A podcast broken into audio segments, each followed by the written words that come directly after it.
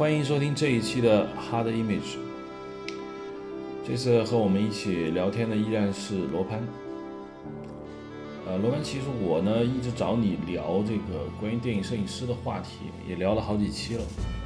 那今天我们就聊一个跟电影摄影关系有，但是我们不聊这个电影摄影师。嗯，最近我经常坐地铁。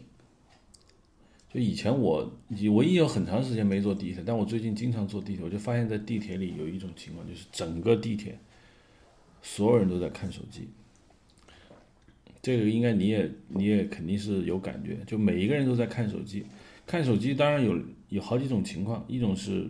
看文字，就是阅读那个网络小说；另外一种就是在看视频。就我你我我有一种感觉，就是手机那么小的屏幕。他们能在那个地铁上看得如此津津有有味，我突然想起了，那我们发展那个 IMAX 那种大荧幕的那种，就人类对于那种大荧幕的那种推广啊，和他那种欲望，跟目前人们已经非常习惯在如此之小的这样的屏幕上看电影或者电视剧，似乎存在着某种矛盾。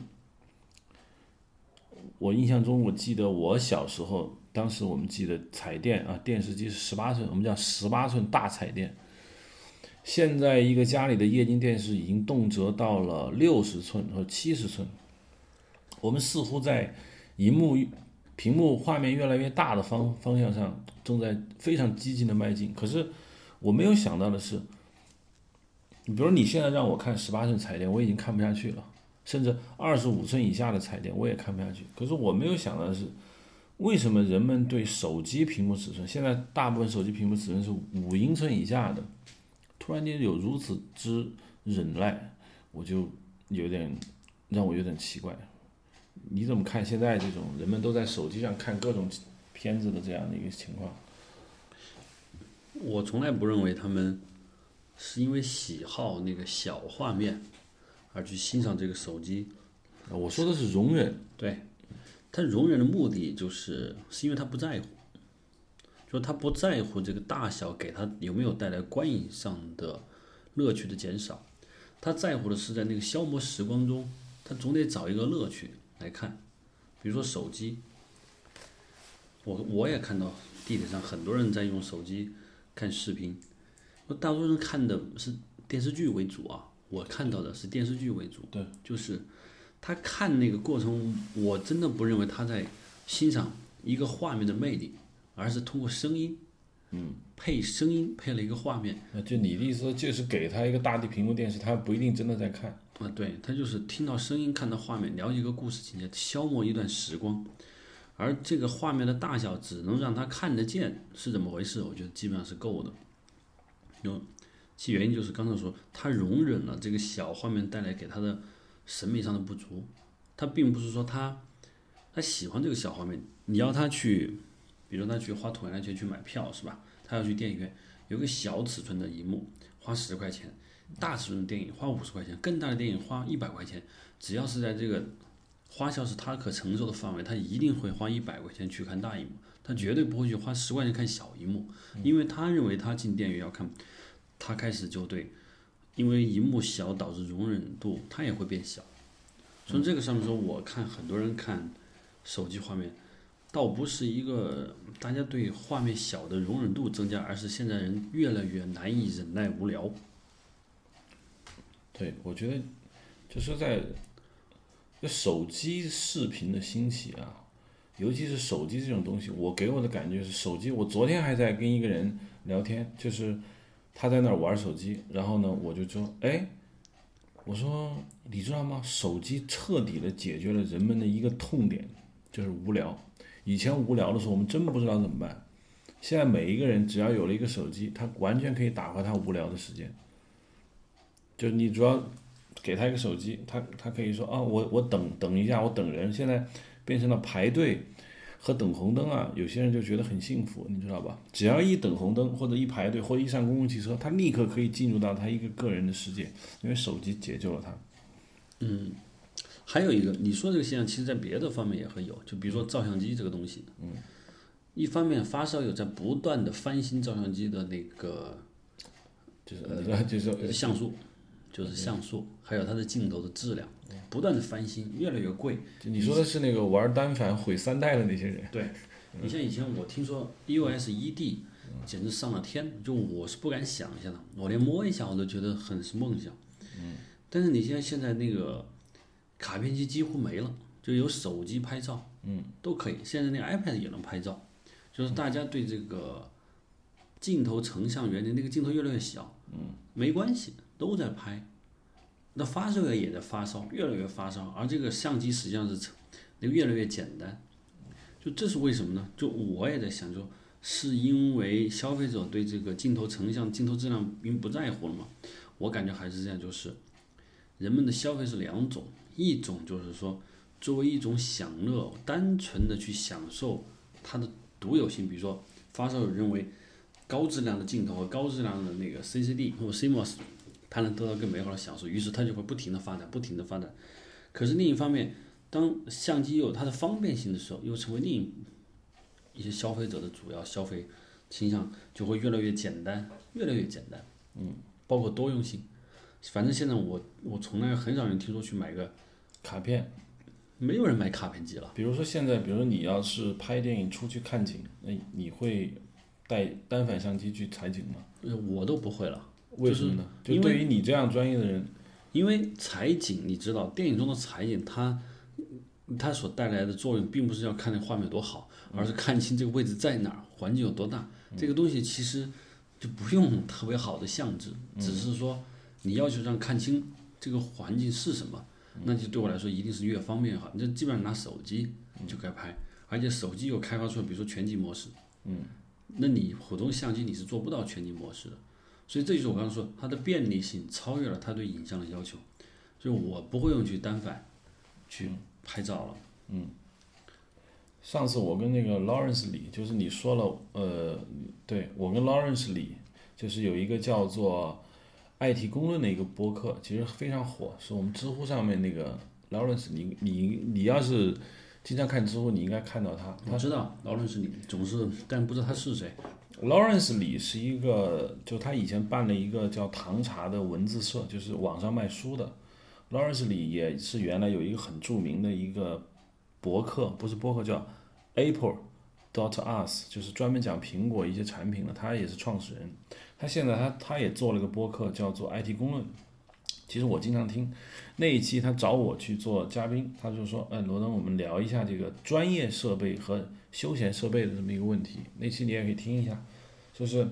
就像你说的，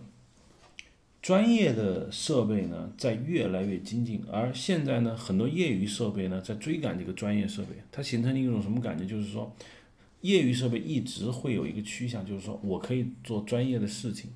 然后呢，他就说我是。那我也不是说他讲我了，我的意思就是说我作为一个专业器材的拥趸，我就会不断的说，不行，你们这个业余的器材永远追赶不了这个专业器材。啊，实际上这是一个新的一个方向，就是现在连你也承认，卡片相机已经没有前途了，是不是？对，嗯，这就说明人们对于影像的这种需求已经从原来的一种，就是我觉得叫做，可以说，我不知道用什么词形容啊，就原来我们对影像的那种要求很高。我们去拍照，我们觉得很重要，我们觉得非常的严肃，这个事情我们要用很好的相机去拍。现在人们对影像的这种要求已经变成一种休闲、片段式的欣这种欣赏，所以呢，从这个意义上，我觉得也可以说，就其实现在人们对那个画面的追求也是这样。我现在遇到一个很很奇怪的一个事情，就是说，有很多人，我我的就是我太太的有一个朋友。他在南京，他那天跟我说了一句非常有趣的话。他说：“我说你们家是不是装了一个投影仪，就从网上下载那种片子放投影？”他说：“不是，他现在越来越习惯在网页上看那个小窗口。”我说：“看大电影也这么看吗？”他说：“是，就是在一个他们家笔笔笔记本也就是十二英寸或十五英寸，笔笔记本上面开一个网页，然后在上面看一个小窗口，然后看电影。”他觉得可以，他完全能接受。嗯，那就看这个人的习惯是不是普遍性。他以前不，他以前是习惯在家里用投影仪，就下载那种幺零八零 P 的那种投影，然后放到一个一百英寸的那样的一个一个屏幕，就放到墙上。然后呢，他就在看。他说他现在已经不再像以前那样子追求那个大画面，他觉得看一个小窗口可以。我说那你为什么能容忍？他说主要是看故事。对就是说，这个人有可能是他有最早的那个发烧级，他特别喜欢影像，他放弃了，对他慢慢的开始转为欣赏的故事了。他觉得看故事小一点，只要看清人他就够了。嗯，就从这里呢说明人的消费是多样性的。这会不会是日未来一种趋势？嗯，我觉得未来的趋势在影像就一直可能是两头并进。你看现在的酒店，嗯，豪华酒店越来越多，但是又有很多是快捷酒店。现在那个快捷酒店特别特别多，是什么原因？是因为商务商务旅行变多，对出行人越来越多，但是有多少人他会成本计算，他不愿意去住高级酒店，他认为一晚上，他第二天就走，他也花不起这个钱，他没必要。他干嘛去做那个呢？于是他就做快捷酒店，这个消费越来越大。现在几乎有很多汉庭快捷、啊、如家快捷，有很多快捷。反正我以前知道的快捷酒店只有两三家，现在名字有很多。同时，我又看到五星级豪华酒店也在多。嗯，就是在这个总体出行的人群在增加。对，就出去人很多，越来越多，但出去人中一那些高消费人绝对数字在变大，同时低消费的人数字也在变大，就两种消费都在进长，跟我们的影像是很像的。嗯，现在影院是有四 D 影院吧？有，有是 IMAX 影院，还有大家都讲究巨幕影院。嗯，现在看厅很多，我在电影院门口买票，我都听见说哪个厅大，嗯，要进豪华厅好厅，嗯，啊，同时你又说有人就在小电脑荧幕上看一个可能只有比就一个巴掌还小的荧幕来看，就这种消费都是并存的，嗯，但是从就看他消费的目的是什么。如果他的消费目的是欣赏画面，嗯，那他一定会追求大。比如说有两有两个人，一个人说我打算去看变形金刚，嗯，只要他有条件，他一定会去看大荧幕，他绝对不会在一个小屋里看。对，如果说他要看《来自星星的你》是有这么一电视剧，他没有必要去看大荧幕。来自星星的你，他觉得听那个声，看这个人就够了，嗯，他没有必要去电影院，嗯，所以这是个消费的便利，是不是可以这么理解？就是说，以前我们的手段比较单一的时候，其实一部分人的欲望被压制了。比如说，我们以前去看电影院，其实很多人希望躺在被子里面，抱着屏幕，他只想看看这个简单的有人影就行，或者听听声音。但这部分欲望他没有办法去满足，所以原来单一的那种观赏模式，使得好像这种这种需求没有。但由于现在这种观赏模式已经有了之后，突然就发现人们就突然发现哦，去大荧幕看电影是我一直想要的，但是我更想要的其实就是听听声，看看小影，抱着抱一个 iPad 在那个床上，我觉得我觉得是这种感感觉。那么人类在这种大荧幕上面的这种追求，你看我现在做了一个统计数字，现在手机屏幕尺寸呢，从苹果最早的呃三点五英寸到四英寸，现在苹果出了四点七，就 iPhone 六和 iPhone 六 Plus 五点五英寸，然后像三星这种长期做大屏手机的，有六寸、七寸，还有这种啊叫 iPad 平台有十英寸。手机的屏幕是越做越大，更别提以前。我今天在网上我又缅怀了一下以前，就是我记得最早的爱立信那个手机 GF 七六八是一个拇指宽的这么一个手机屏。那诺基亚以前也也有一些小屏，手机屏越做越大，但是这是手机屏是越来越大的。换句话说，为什么手机屏越做越大？是因为人们需要越来越大的画面。可是越来越大的画面完全有电视啊，有电影啊。这是看便利性，就是你要忽略了人的消费的，它有一个就是便利性的需求。嗯，就比如说你有手机是很小的画面的时候，你要去看某个大画面的时候，你需要换个东西。嗯，是吧？你需要去打开电脑，嗯，你去看。现在拿手机看，然后去打开它，毕竟是麻烦。然后现在有了手机以后，同时可以兼备通话和看图片的功能，大家一定会需求这个东西，就是说手机屏幕越做越大。嗯，就其实很多消费者是没有像我们这种思维的，他只觉得他这个时候需求什么，什么时候离他最近，嗯，他马上就去去做这个。嗯，你像，我们就说网上看电影这个事实，对于很多人现在说以前要一定要看幺零八零 i。幺零八零 P 啊，幺零八零 P 啊，就是七二零 P 是吧？但是你有没有发现问题？现在人观影越来越私人，私人的那种私密化吧。对。你看电视你就不能选择，虽然你可以选台，但是大多数是你不喜欢看的。嗯。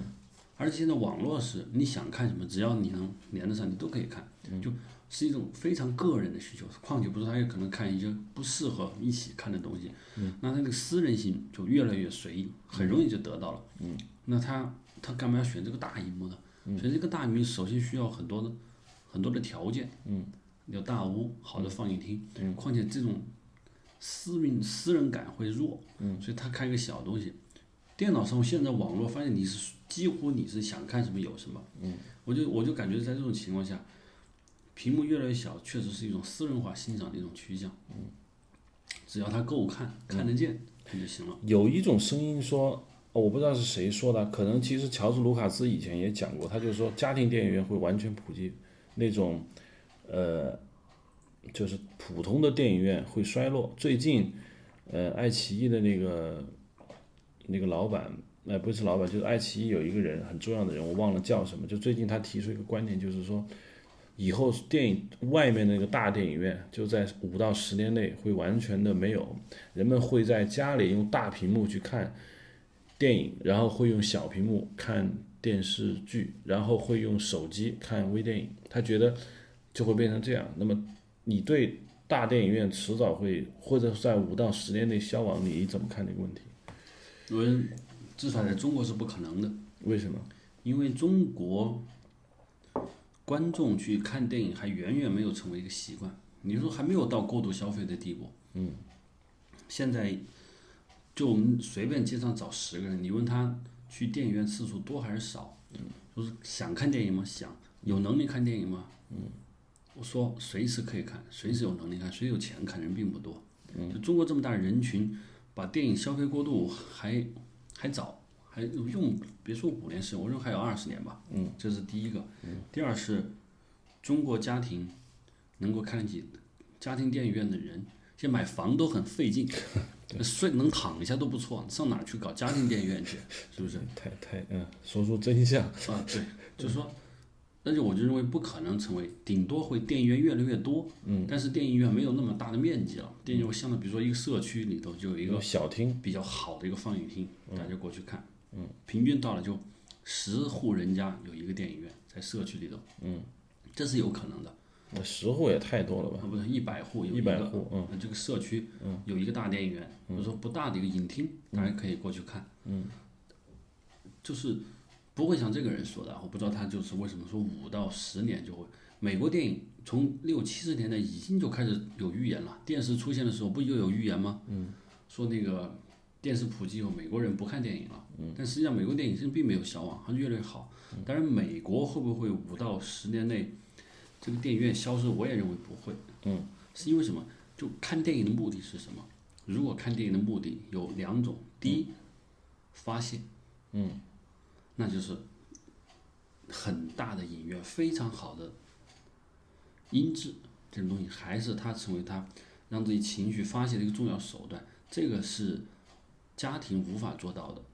嗯，这是一个。第二个就是电影，它有时候是个社交活动，嗯，你上次也提到了，就是电影，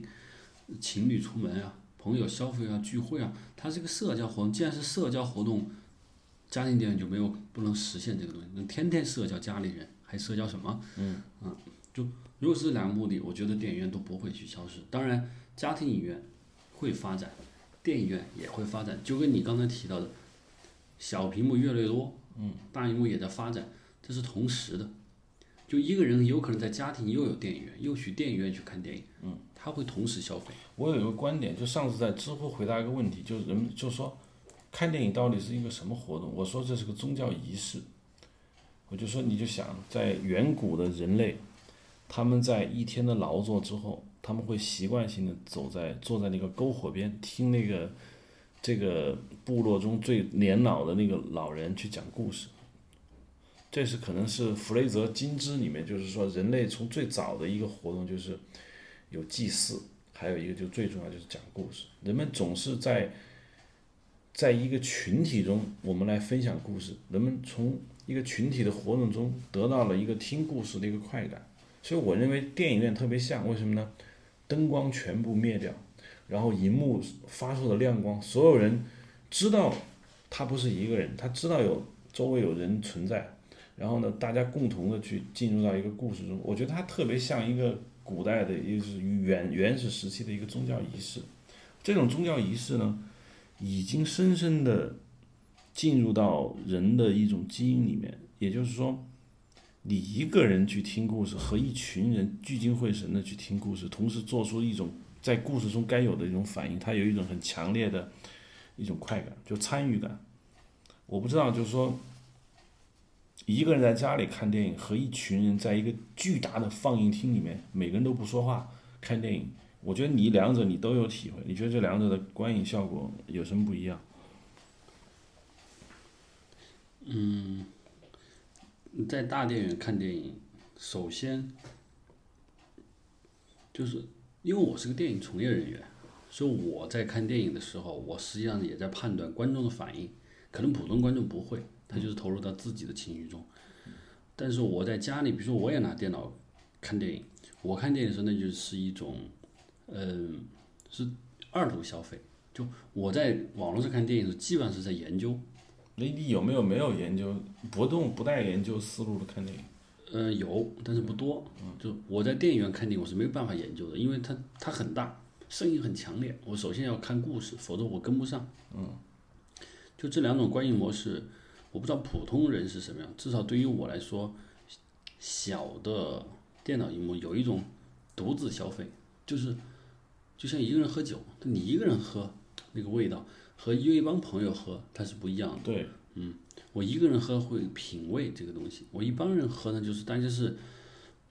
就是让潜移默化中相互的交流，而且很多电影其实，比如说艺术片吧。艺术片，这个艺术片，很多人觉得艺术片是特别适合私人观影的，嗯，就是找个文艺片，我在家里一个人看，默默的看，是一个私人观影，它不适合在大电影院看，嗯，但我认为恰好相反，为什么？呢？一个艺术片是它所传达的那个特别深刻的情感，一个人想和一群人想，我认为会产生一种潜移默化的不一样，就你会。你会天生明白大家认同还是没有认同？当大多数认同的时候，你会认同的更多一些；你不认同的都要反思自己怎么没认同。嗯，它就比个人欣赏还是有不一样。嗯，所以艺术片、艺术电影在大荧幕上映的时候，所能达到的效果，我认为会比独自观影要更好。嗯，当然，艺术片能不能做到这一点，我觉得挺难的。嗯，因为观众进电影院需要去娱乐。嗯，但是如果做到了，它一定是会更好。对，有时候我在电影院里面的时候，你知道我什么感觉吗？就我，我有一种在咖啡厅里面写作的感觉。比如说，我一个人在家里，我也可以写剧本。我家里很安静，或许我什么都有，但是我真真的有点写不进去，我就会想去去咖啡厅写剧本的感觉。因为在咖啡厅里面，你你能感受到周围有人，但是他们不会打扰你，你也不会跟他们说话，但是呢，他总会发出点那种低声交谈的声音啊，咖啡杯碰撞的声音，就是你会感觉到你在一个人群之中，这种互相并不干扰，但是同时又能知道对方存在的感觉，我觉得特别好。在电影院里面，我每次去看电影的时候，就有一种感觉是，一开始有点吵，有迟到进场的，或者你周旁边有人选座位，可是当一幕黑下来的时候，所有人不说话的时候，你会有一种啊很很仪式感的感觉。尤其是电影放到某个时候，我有我有时候会转头去看一下观众的反应，就发现，这白茫茫的光线之下，有很多张脸，你知道吗？每个人都沉浸在那个剧情中。就这个，我觉得在家里一个人看呢，或许差别没有那么大，但是我觉得这种差别吧，还是让我有一种很奇妙的感觉。尤其是看完电影散场的那一瞬间，就每个人都站起来，纷纷往外走。你有时候会听到一些对影片的评论，或者他没有评论，但是当你顺着人群往外走走的时候，你多多少少能感受到这个电影对这些人的这种反应，他会兴奋，或者他会沉默。嗯、总之这种。这种观影是完全不不一样的。然后呢，我我我同时我想说一下，就是我到现在为止一直还没搞清楚电影银幕现在有这个规定大小吗？嗯，没有，实际上电影没有，就是说电影有一个原始版本的规定大小，比如说三十五毫米胶片，就放就是说放映到多大是？没有，实际上没有，就是说实际上连我也不知道标准银幕应该是多大。就是说平时我们以前拍电影会有个洗印厂，是吧？它会有一个叫一个名字叫标准银幕，标标准放映厅，嗯对，标准放映厅，它的大小其实是变化的。一般我看过的标准银幕大概是长大约在四米五，高长是四米五，对四米五到五米，嗯，高大约是两米五到三米。就是我知道洗印厂的那个标放我去过嘛，嗯，但我觉得比电影院的屏幕要小很多，对，要小很多。那是为什么呢？他所说的标准，有时候并不是指尺寸，是指亮度。就、它在这么一个小的亮度、小的范围内，同样的放映灯，它放出来的亮度是很高的。同样那个放映灯越远越大，它放映亮度就低，所以它它没有办法去，比如说它它用的放映机是跟电源是一样的，那它又怎么保证这个亮度是值是够的呢？只挪挪得近，挪得近，而弄得近一定要变得小。对，变得很大，弄得近，你荧幕上只有一块有影像，剩下是白的。嗯，就是说它它的标准除了尺寸，就是标准尺寸是指画幅比，比如它的一般的电影荧幕大约是一点三三比一，那是很很早吧？对，现在大约是一点七八比一，一点八五比一，一点七八比一更多一些，因为有遮幅式。嗯，就除了尺寸宽高比标准，还有个亮度标准，但是到大电影院就很难做到了。嗯，就他为了容纳更多的观众，把影院做得很大，影影院大，那荧幕至少要大，可是它放映灯它会提亮吗？它不会提亮，那就是说放映的会暗。放映会暗。有一种就是以前的放映是叫双片放映，就是两个放映机，嗯，这个放一段，那个放一段，那是为了换本这的，是换本。现在是没有这个东西，所以那个放映灯一直在使用，嗯而现在为了那个赚钱，那不停的放，不停的放，不停的放。在这种情况下，这个放映灯的使用寿命就会缩短。当然，放映灯的使用寿命是嗯规定了一千小时，在一千小时它保证它的流明数是恒定值，但是一千小时等于多少天呢？它一天如果放二十个小时，嗯，那就是五十天。嗯，差不多完了。嗯，你说两个月就没了。它就是，也就是说影院会延长，对，它不会在一千小时内换掉。对，它就一定要把放映灯调暗，这就是我们在很多在电影院看的不爽的一个原因。而相反，手机上的亮度是高亮度的，非常非常透，嗯，包括电脑也是，有时候真的有时候甚至是你在家看蓝光 DVD 的画质远远好于电影院，电影院。对，因为电影院有时候觉得暗，不够透，并且有灰蒙蒙的。对，嗯，就是说，你刚才说电影院黑下来以后，大家有宗教仪式感，画面很好，嗯，可是在我来说，能达到这样的电影很少。我基本上在电影院坐着的时候，除非电影特别吸引我，就是当我发现影像不是特别好的时候，旁边的观众其实反应是动静是很多的，除非特别特别吸引人，旁边的动静非常多，一会儿这样，一会儿那样。甚至我都不骗你，我甚至在电影院见过，上面看大电影，下面拿手机看小电影，戴着耳机。因为 就是说他不想看了，他也不想走。呃，对，可能旁边有朋友吧，他走不了，我就活生生看见一个女孩拿着手机看韩国电视剧，嗯上面放的是美国电影。那是因为什么呢？电影不好看。那可能是它不吸引他。啊就是呃，对，话说回来，就是说你说的电影荧幕现在普遍不亮，是在普通放映中就存在，不是说只存在在三 D 电影里面，呃，对，普通电影会有，也而且会存在。对，即便是好莱坞电影来，以前我们好莱坞电影到中国来是比如正片，它不是原版正片，是原底片拿到国内就翻正，用中国的就是正片去印，然后大量拷贝。这个拷贝反正拷贝质量会偏低，拷贝质量偏低就是你会觉得模模糊糊。对但是后来又现在电影不又形式叫括号原版，就这个原版是指什么呢？就是指数字版，就是说，当然除了语言上的原版，还有一个就是是用美国的 DCP 拿过来，直接用用数字拷贝出来的，它的亮度是不会降、不会减的，就它的影像质量是没有任何变化的。嗯。但是这个影像质量是放映灯不亮，你就没有办法了。就这是一个行业秘密嘛？嗯，我我觉得对，不算一个秘密。你你问他，他会承认。嗯，我记得上次那个我拍那个电影《五彩神剑》在上上海电影节上映的时候，嗯，因因因为我在那个北京的一个后期公司，在标准荧幕上我看了那个调色，我看了那个亮度，我心里很有底。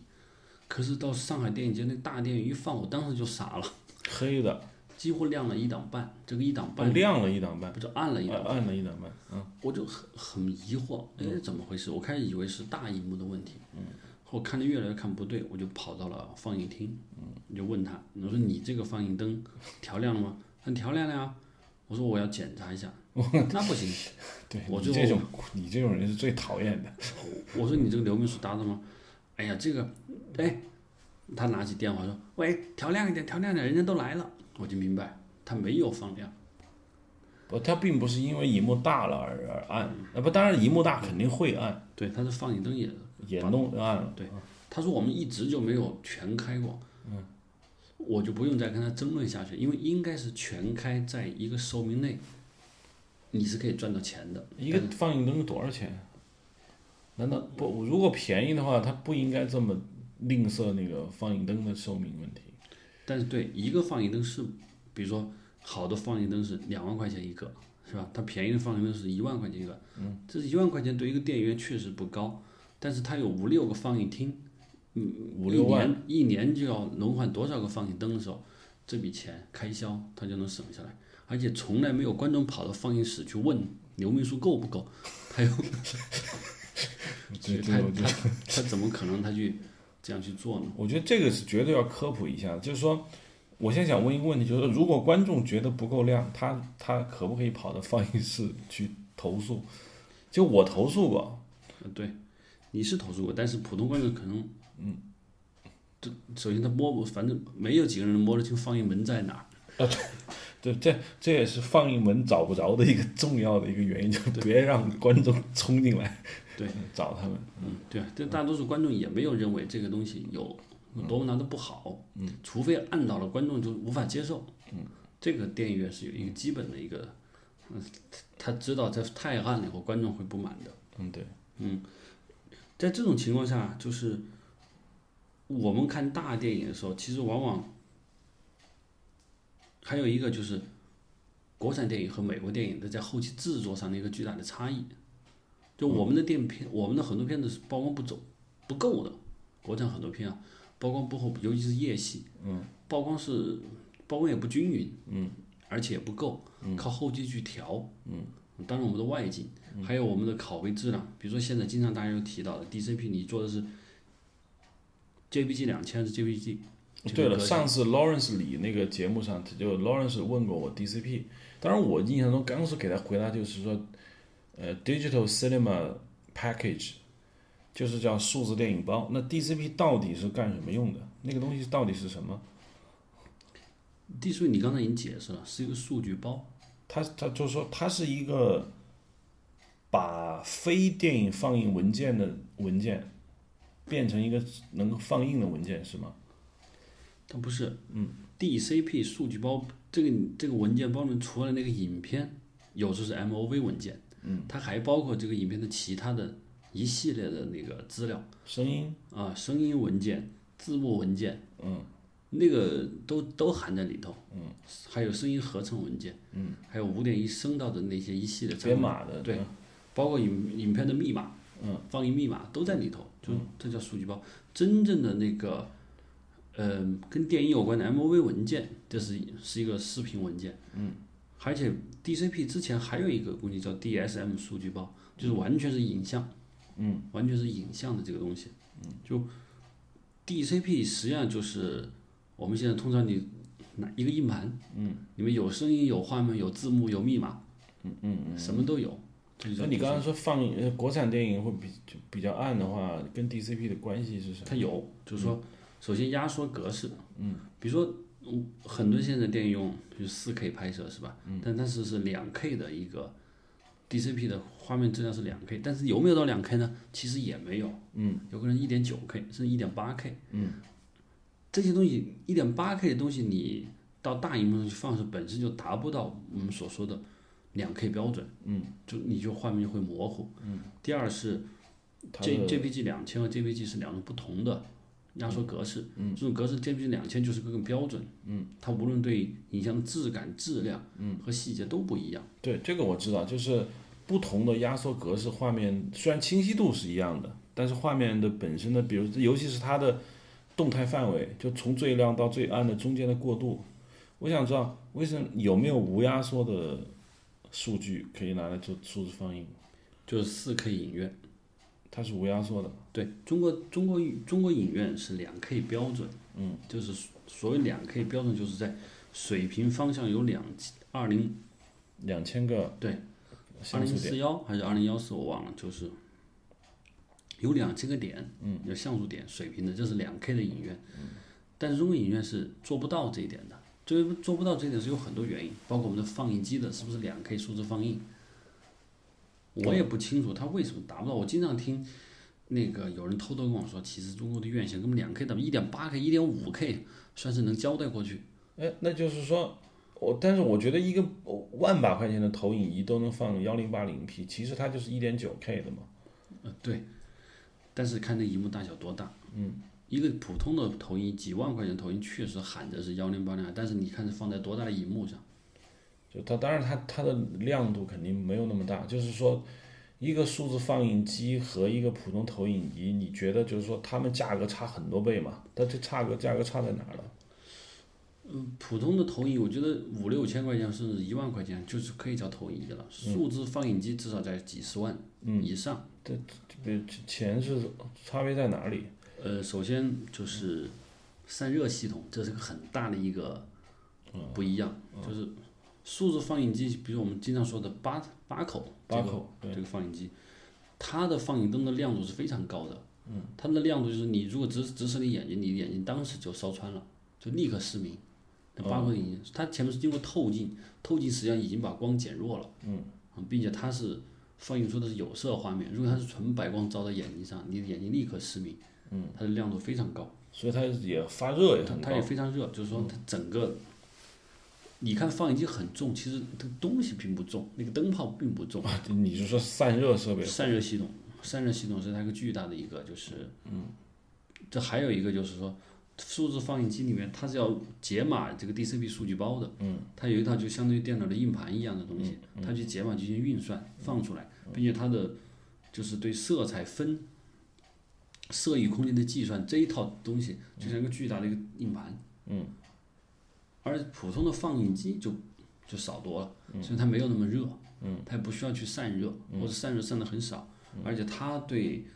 巨大文件的数据解析的它没有，比如三十二色域，它不需要，有的是六十四，它能知道十六位，嗯。就是说它就嗯就是说其实投影仪本身它并不负责视频解压缩，就是说现在的投影仪只是一个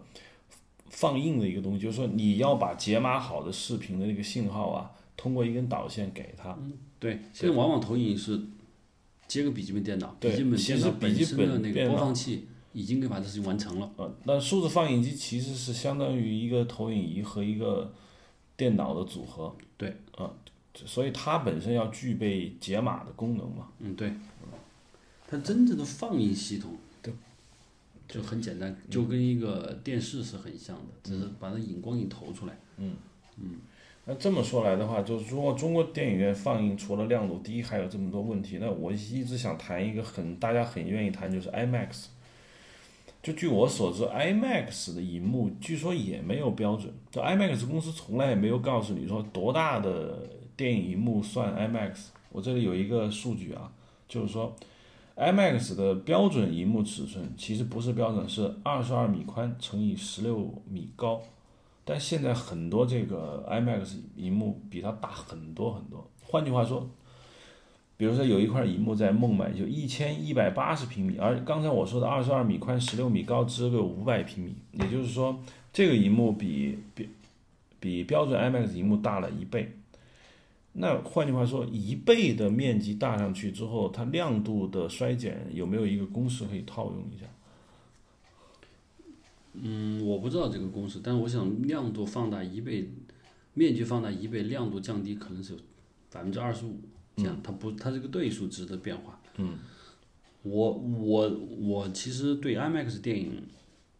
我也去看过几个，比如说变形金刚，我就在 IMAX 电影院看的，还有以前几个电影，就 IMAX 电影是没有规定大小的。嗯，所以我经常在看电影，我就是很同情坐第一排的人。嗯，我想第一排人他能看到吗？你看不到，我对看过，而且他会很累，累死。就觉得那一排都不该卖票，但是他还是卖了。嗯嗯就最后一排的那个观众，最后其实是他能，他可，我觉得最后一排是最好的。嗯嗯就但是 IMAX 影院的老板是要把第一排的票要卖出去的。嗯，就尤其是，我就《阿凡达》，我就是在 IMAX 电影院看的，我就坐在第二排，反正我基本上是我看完那一场以后头晕目眩。后来我随即大约两三天以后，我就我又去买票，还是在前三四排吧。嗯，我自己跑到最后一最后一排的那个地上坐着看的。嗯，就是 IMAX 影院，它都说好，但是我觉得那个好是建立在合适距离上的。嗯，距离不合适的地方是看着这种受罪。嗯，非常非常受罪。据说现在中国所谓的 IMAX 影院全部是数字 IMAX，就是说，当然考量电影资料馆那个是真正的 IMAX。这个有一个资料说，现在所有的数字 IMAX 电影院的数字投影效果远远不如正宗七十毫米电影胶片的 IMAX 的那个清晰度。据说七十毫米的 IMAX 就是胶片 IMAX 的，就是换算成这个我们现在说的 K 数，大概相当于十二 K 左右。而现在数字 IMAX，我不知道，哎，现在数字 IMAX 是不是就拿普通原始的那种正常摄影机拍的电影，经过放放大，或者是我不知道通过什么方式，它就直接在 IMAX 可以放。是这样，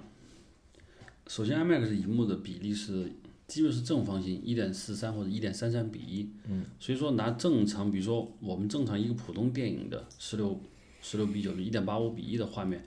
或者是二点三五比一的画面，你放大到一点三三比一，实际上是上下有黑边。对，就放不了的。唯一什么方法呢？就是生把中间一个长方形画面卡到中间，变成一个一点三三的画面拿上去用。嗯，这是一种最简单的方法。这种简单的方法的坏处就是，你把原画面的大约有几乎有三分之一的画面不要了。嗯，放大清晰度不高，于是怎么办呢？就要用四 K 来拍。就是当我用四 K 拍的时候，我即便裁掉了这么多，我剩下的画面放大，我仍然能达到三点八 K、三点五 K。嗯，这都已经远远超过普通的两 K 院线的影像质量了。这是一种方法。嗯，还有一种方法就是真的是用变形宽幕镜头。变形宽幕镜头它出来的画面是四比三，也就是一点三三比一。这个拍完以后，把它制作成放大，嗯，放大出来。但是那个 IMAX 出来以后，上下是有黑边的，它确实影像质量高，但是它不是真正的 IMAX 对。那最后只有一种方法，就是你用普通的三十五毫米镜头，就普通三十五毫米镜头出来的像场就是原始就是一点三三比一的，嗯，你拍出来以后，然后你用比如说用四 K 的标准来拍摄，然后放出去，嗯，但是你刚刚提到为什么它不如七十毫米胶片呢？这个很容易计算，七十毫米胶片就是其实是六十五毫米啊，它还有五毫米是给声道留出来的，就是六十五毫米胶片。它的一个胶片一个画框对角线是六十五毫米，另一个三十五毫米胶片的对角线是三十五毫米，几乎大了一倍。对，它对角线大一倍，整个面积大四倍。对，是这样的。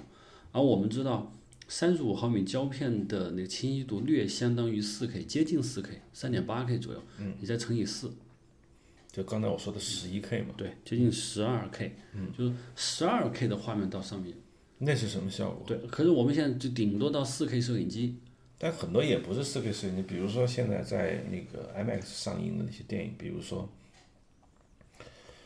Skyfall，就上次那个零零七也是在 IMAX 放映的，他们用的艾艾丽莎拍的，艾丽莎当时还没有那个现在艾丽莎四 K，当时就是二点五 K 就拍了。对，就就所以说，它跟七十毫米胶片差的距离太远了，这放大只是大而已。所以很多很多 IMAX 电影做 IMAX，就是只是要占领一部分影院线。我去年今年吧，有一个导演找我说拍一个西藏拍一个电影，就在阿里拍一个风景片。然后 IMAX 对，跟我说罗盘 IMAX，我说你准备用什么拍？省点省不省点钱用 Red 吧？我说 Red 什么？Red Epic，我说 Epic 是四 K，但是 IMAX 必须是个正方形画面，他就不是很清楚。当然，我很我理解他一般的人对 IMAX 制作工艺是不了解，他就认为他跟我非常兴奋的形容说，IMAX 阿里的影响有多棒啊，中世界上没有过。我说那个 IMAX 不会像你想象那么好。嗯嗯，就是说。这就解释你刚才说的为什么 IMAX 其实到不了 七十毫米胶片。真正的好的，比如说我知道美国有些电影，比如说《黑暗骑士》吧，对，它有一个片段，对，就是直接胶片 IMAX 拍的。它用七十毫米嗯胶片拍了，然后放到 IMAX 上，那就相当于几乎相当于十二 K。但我就七十毫米胶片的原始画幅比例是二点二二比一，那用，但是它不用那个宽的一幕，它用中间这一块，嗯，它也足够了，嗯，已经足够了。我一直想问，就是说像《黑暗骑士》那样的电影，它有一些，它大绝大部分是用普通三十五毫米摄影机拍的，它有一些部分是用那个七十毫米拍的，那它怎么放映呢？呃，我觉得有可能是这样，就是在 IMAX 影电影电影院，其他部分你看到的是正常比例，对，其他部分你看的正常比例，一旦到了 IMAX 部分，嗯，整个荧幕被全部占满了，其他的时间荧幕上下是没有的，而不是说普通电影院，对你 IMAX 是没有意义的，因为普通电影院放不了。对，那就是那个红色的墙上出了一点画面。对，上次我看那个变形金刚三的时候，就发现确实你记得吗？变形金刚三的时候，它那个就有一个巨大的蝎子吃沙的那个段落是 IMAX 拍的嘛，就确实在那个时候画面变方了。还有一个就是两个变形金刚在那个树林里面打斗，也是 IMAX，就是它在放映到那一段的时候，突然变成一个方形。我当时看确实清晰度大涨，嗯，然后当切回到特写的时候。它又变成了普通三十五毫米，我就看了个资料说，其实 IMAX 公司他们说准许数字放映的是，因为数字放映现在最高也就是四 K，当然我听说夏普开出了八 K 放映仪，但那不管啊，就说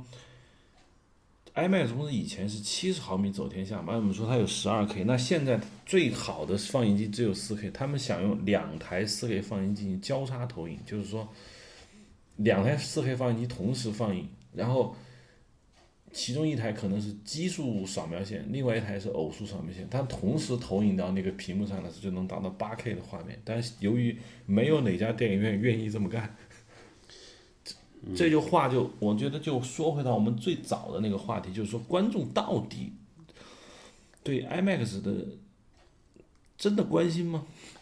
有没有人跑到放映厅说你没有用真正的 IMAX 去放映去抱怨？他也没有。没有，就是你刚才提到说八 K，其实我上次在上一次访谈我就说过，人的肉眼极限分辨是到四 K。你是说四 K 之上它看不出区别？就一个肉眼在一个相对标准的同等大小，当然不是够大呀，就是比如说就在一个标准荧幕上，嗯，四 K 画面和八 K 画面观众是分不出来的，八 K 到十六个根本就分不出来，已经超越了人肉眼分辨能力。但是放到了很大以后，它就不一样了。就放热到，我现在感觉四 K 和八 K 的音分辨率区别在 IMAX 荧幕上可能会感觉得到，可能会感觉到不一样，但是到十二 K 是没有意义的，几乎是没有。嗯，就我你刚才说，我们原来说那个用七十毫米投影在 IMAX 荧幕上，那个已经到了十二 K，那观众会由原来的电影院的两 K 到了十二 K，那个质变，嗯，是完全不一样。况且以前没有数字院线的时候。还还到不了这个级别，对，嗯，因为我们看到的胶片时代，我们到电影院看到的那个荧幕上已经并不是负片，大家都老是搞错，嗯，以为是负片影像上去，所以负片二点八 K，其实正片没有那么多。正片如果是光学硬片法，清晰度降了很多，根本就到不了三点五 K。我对这一点一直很好奇，为什么电影会有一个如此耗损分辨率的工艺横在那儿，一直没有解，没有没有解决呢？因为负片为什么叫负片？它就是负向，你不能让观众去看负向，必须把那个负向变为正向，就是再曝光一次。那就再用负片拍一次。呃对啊，正片其实是负片，嗯，正片和负片的感光原理是一样的，只是它的反差值不一样。那为什么它叫负片？是因为它出来是负向，再拍一遍还还是负向，只是负负得正。嗯，就是正片拍出来的东西是那个负片的负向。嗯，所以其实它本身还叫负片，但是就是说经过这样翻转一次，它必然不论你用什么办法，它会减低。但是就是说，在美国柯达时代，为什么美国的正片好？是因为它的印片法，印片很标准。比如说它的那个印片与印片只有真空，它让两个胶片严丝合缝贴着，毕竟它的走片机构保证这个片孔和那个片孔之间的没有任何的错位，或者在一百米内是一毫米嗯的错位。可是中国的或者说世界其他电源印片机就可能一百米的胶片，它的负担是五毫米，你五毫米就会错位就会模糊，嗯模糊以后就是一个影像在一个画面中会有拖影，当然你是用放大镜才能看得到，嗯，就那它这个清晰度就会降低，嗯，就放映大了，其实你是能就你就感觉到的。更降低。所以说，我们其实在电影院看到的并不是三点五 K 的负片影像，是正片影像。正片的清晰度已经没有那么高了，但是降低了多少，完全取决于正片的曝光还有曝光控制的，嗯，都不一样。嗯，这是被我觉得还是被大家被忽略的吧，一个问题。对，但是就是说，当我其实你关于 IMAX 的这种说法，就告诉中国观众，其实现在有一个地图啊，就我在网上看的特别有趣，就是说中国真正 IMAX 电影院没有几家，它标出来了，绝大部分标榜 IMAX 的那种电影院吧，都是假的。但是呢，我发现观众并不管，他还是愿意去看，因为啊，一种说法就是说，我们回过头来最早的话题就是，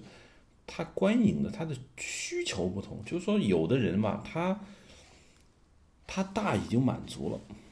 你那么好，他他他他的某些欲望就起来，比如休闲呢，让他那种，当然去电影院不至于只听个声，但是他觉得好像再往前好，他没有对他来说没有太大的意义，所以说有一个很有趣的一个感觉就是，按说人们对于影像的这种追求已经越来越大，但是到了一种其实再往前发展已经远超观众的这样一个。能接受的这么一个程度，但依然还在往前走。对，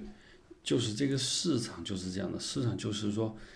有一部分人在精益求精的去搞科技，它有意义吗？它当然有意义，因为观众是一个群体，观众对新东西接受和的认可是一个缓慢的过程，就是因为有大批的并不是很专业的观众，对你们对这些搞科技的人没有搞得很好，但他慢慢的进步，但是同样付出了大量的。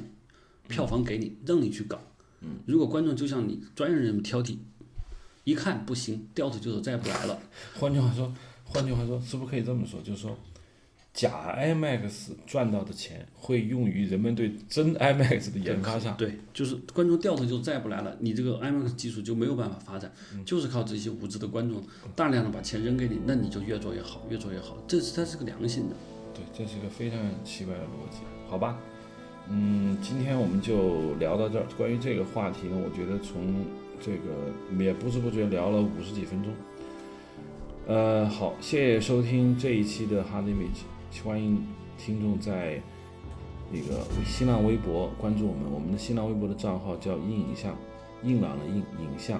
呃，在新浪公众账号，呃，不说错了，呃，我们的微信公众账号也是硬影像，在 Twitter 上，Twitter 上我们的。在 Twitter 上，我们的账号是 Hard Image，欢迎在这三个社交网络上给我们留言，谢谢大家。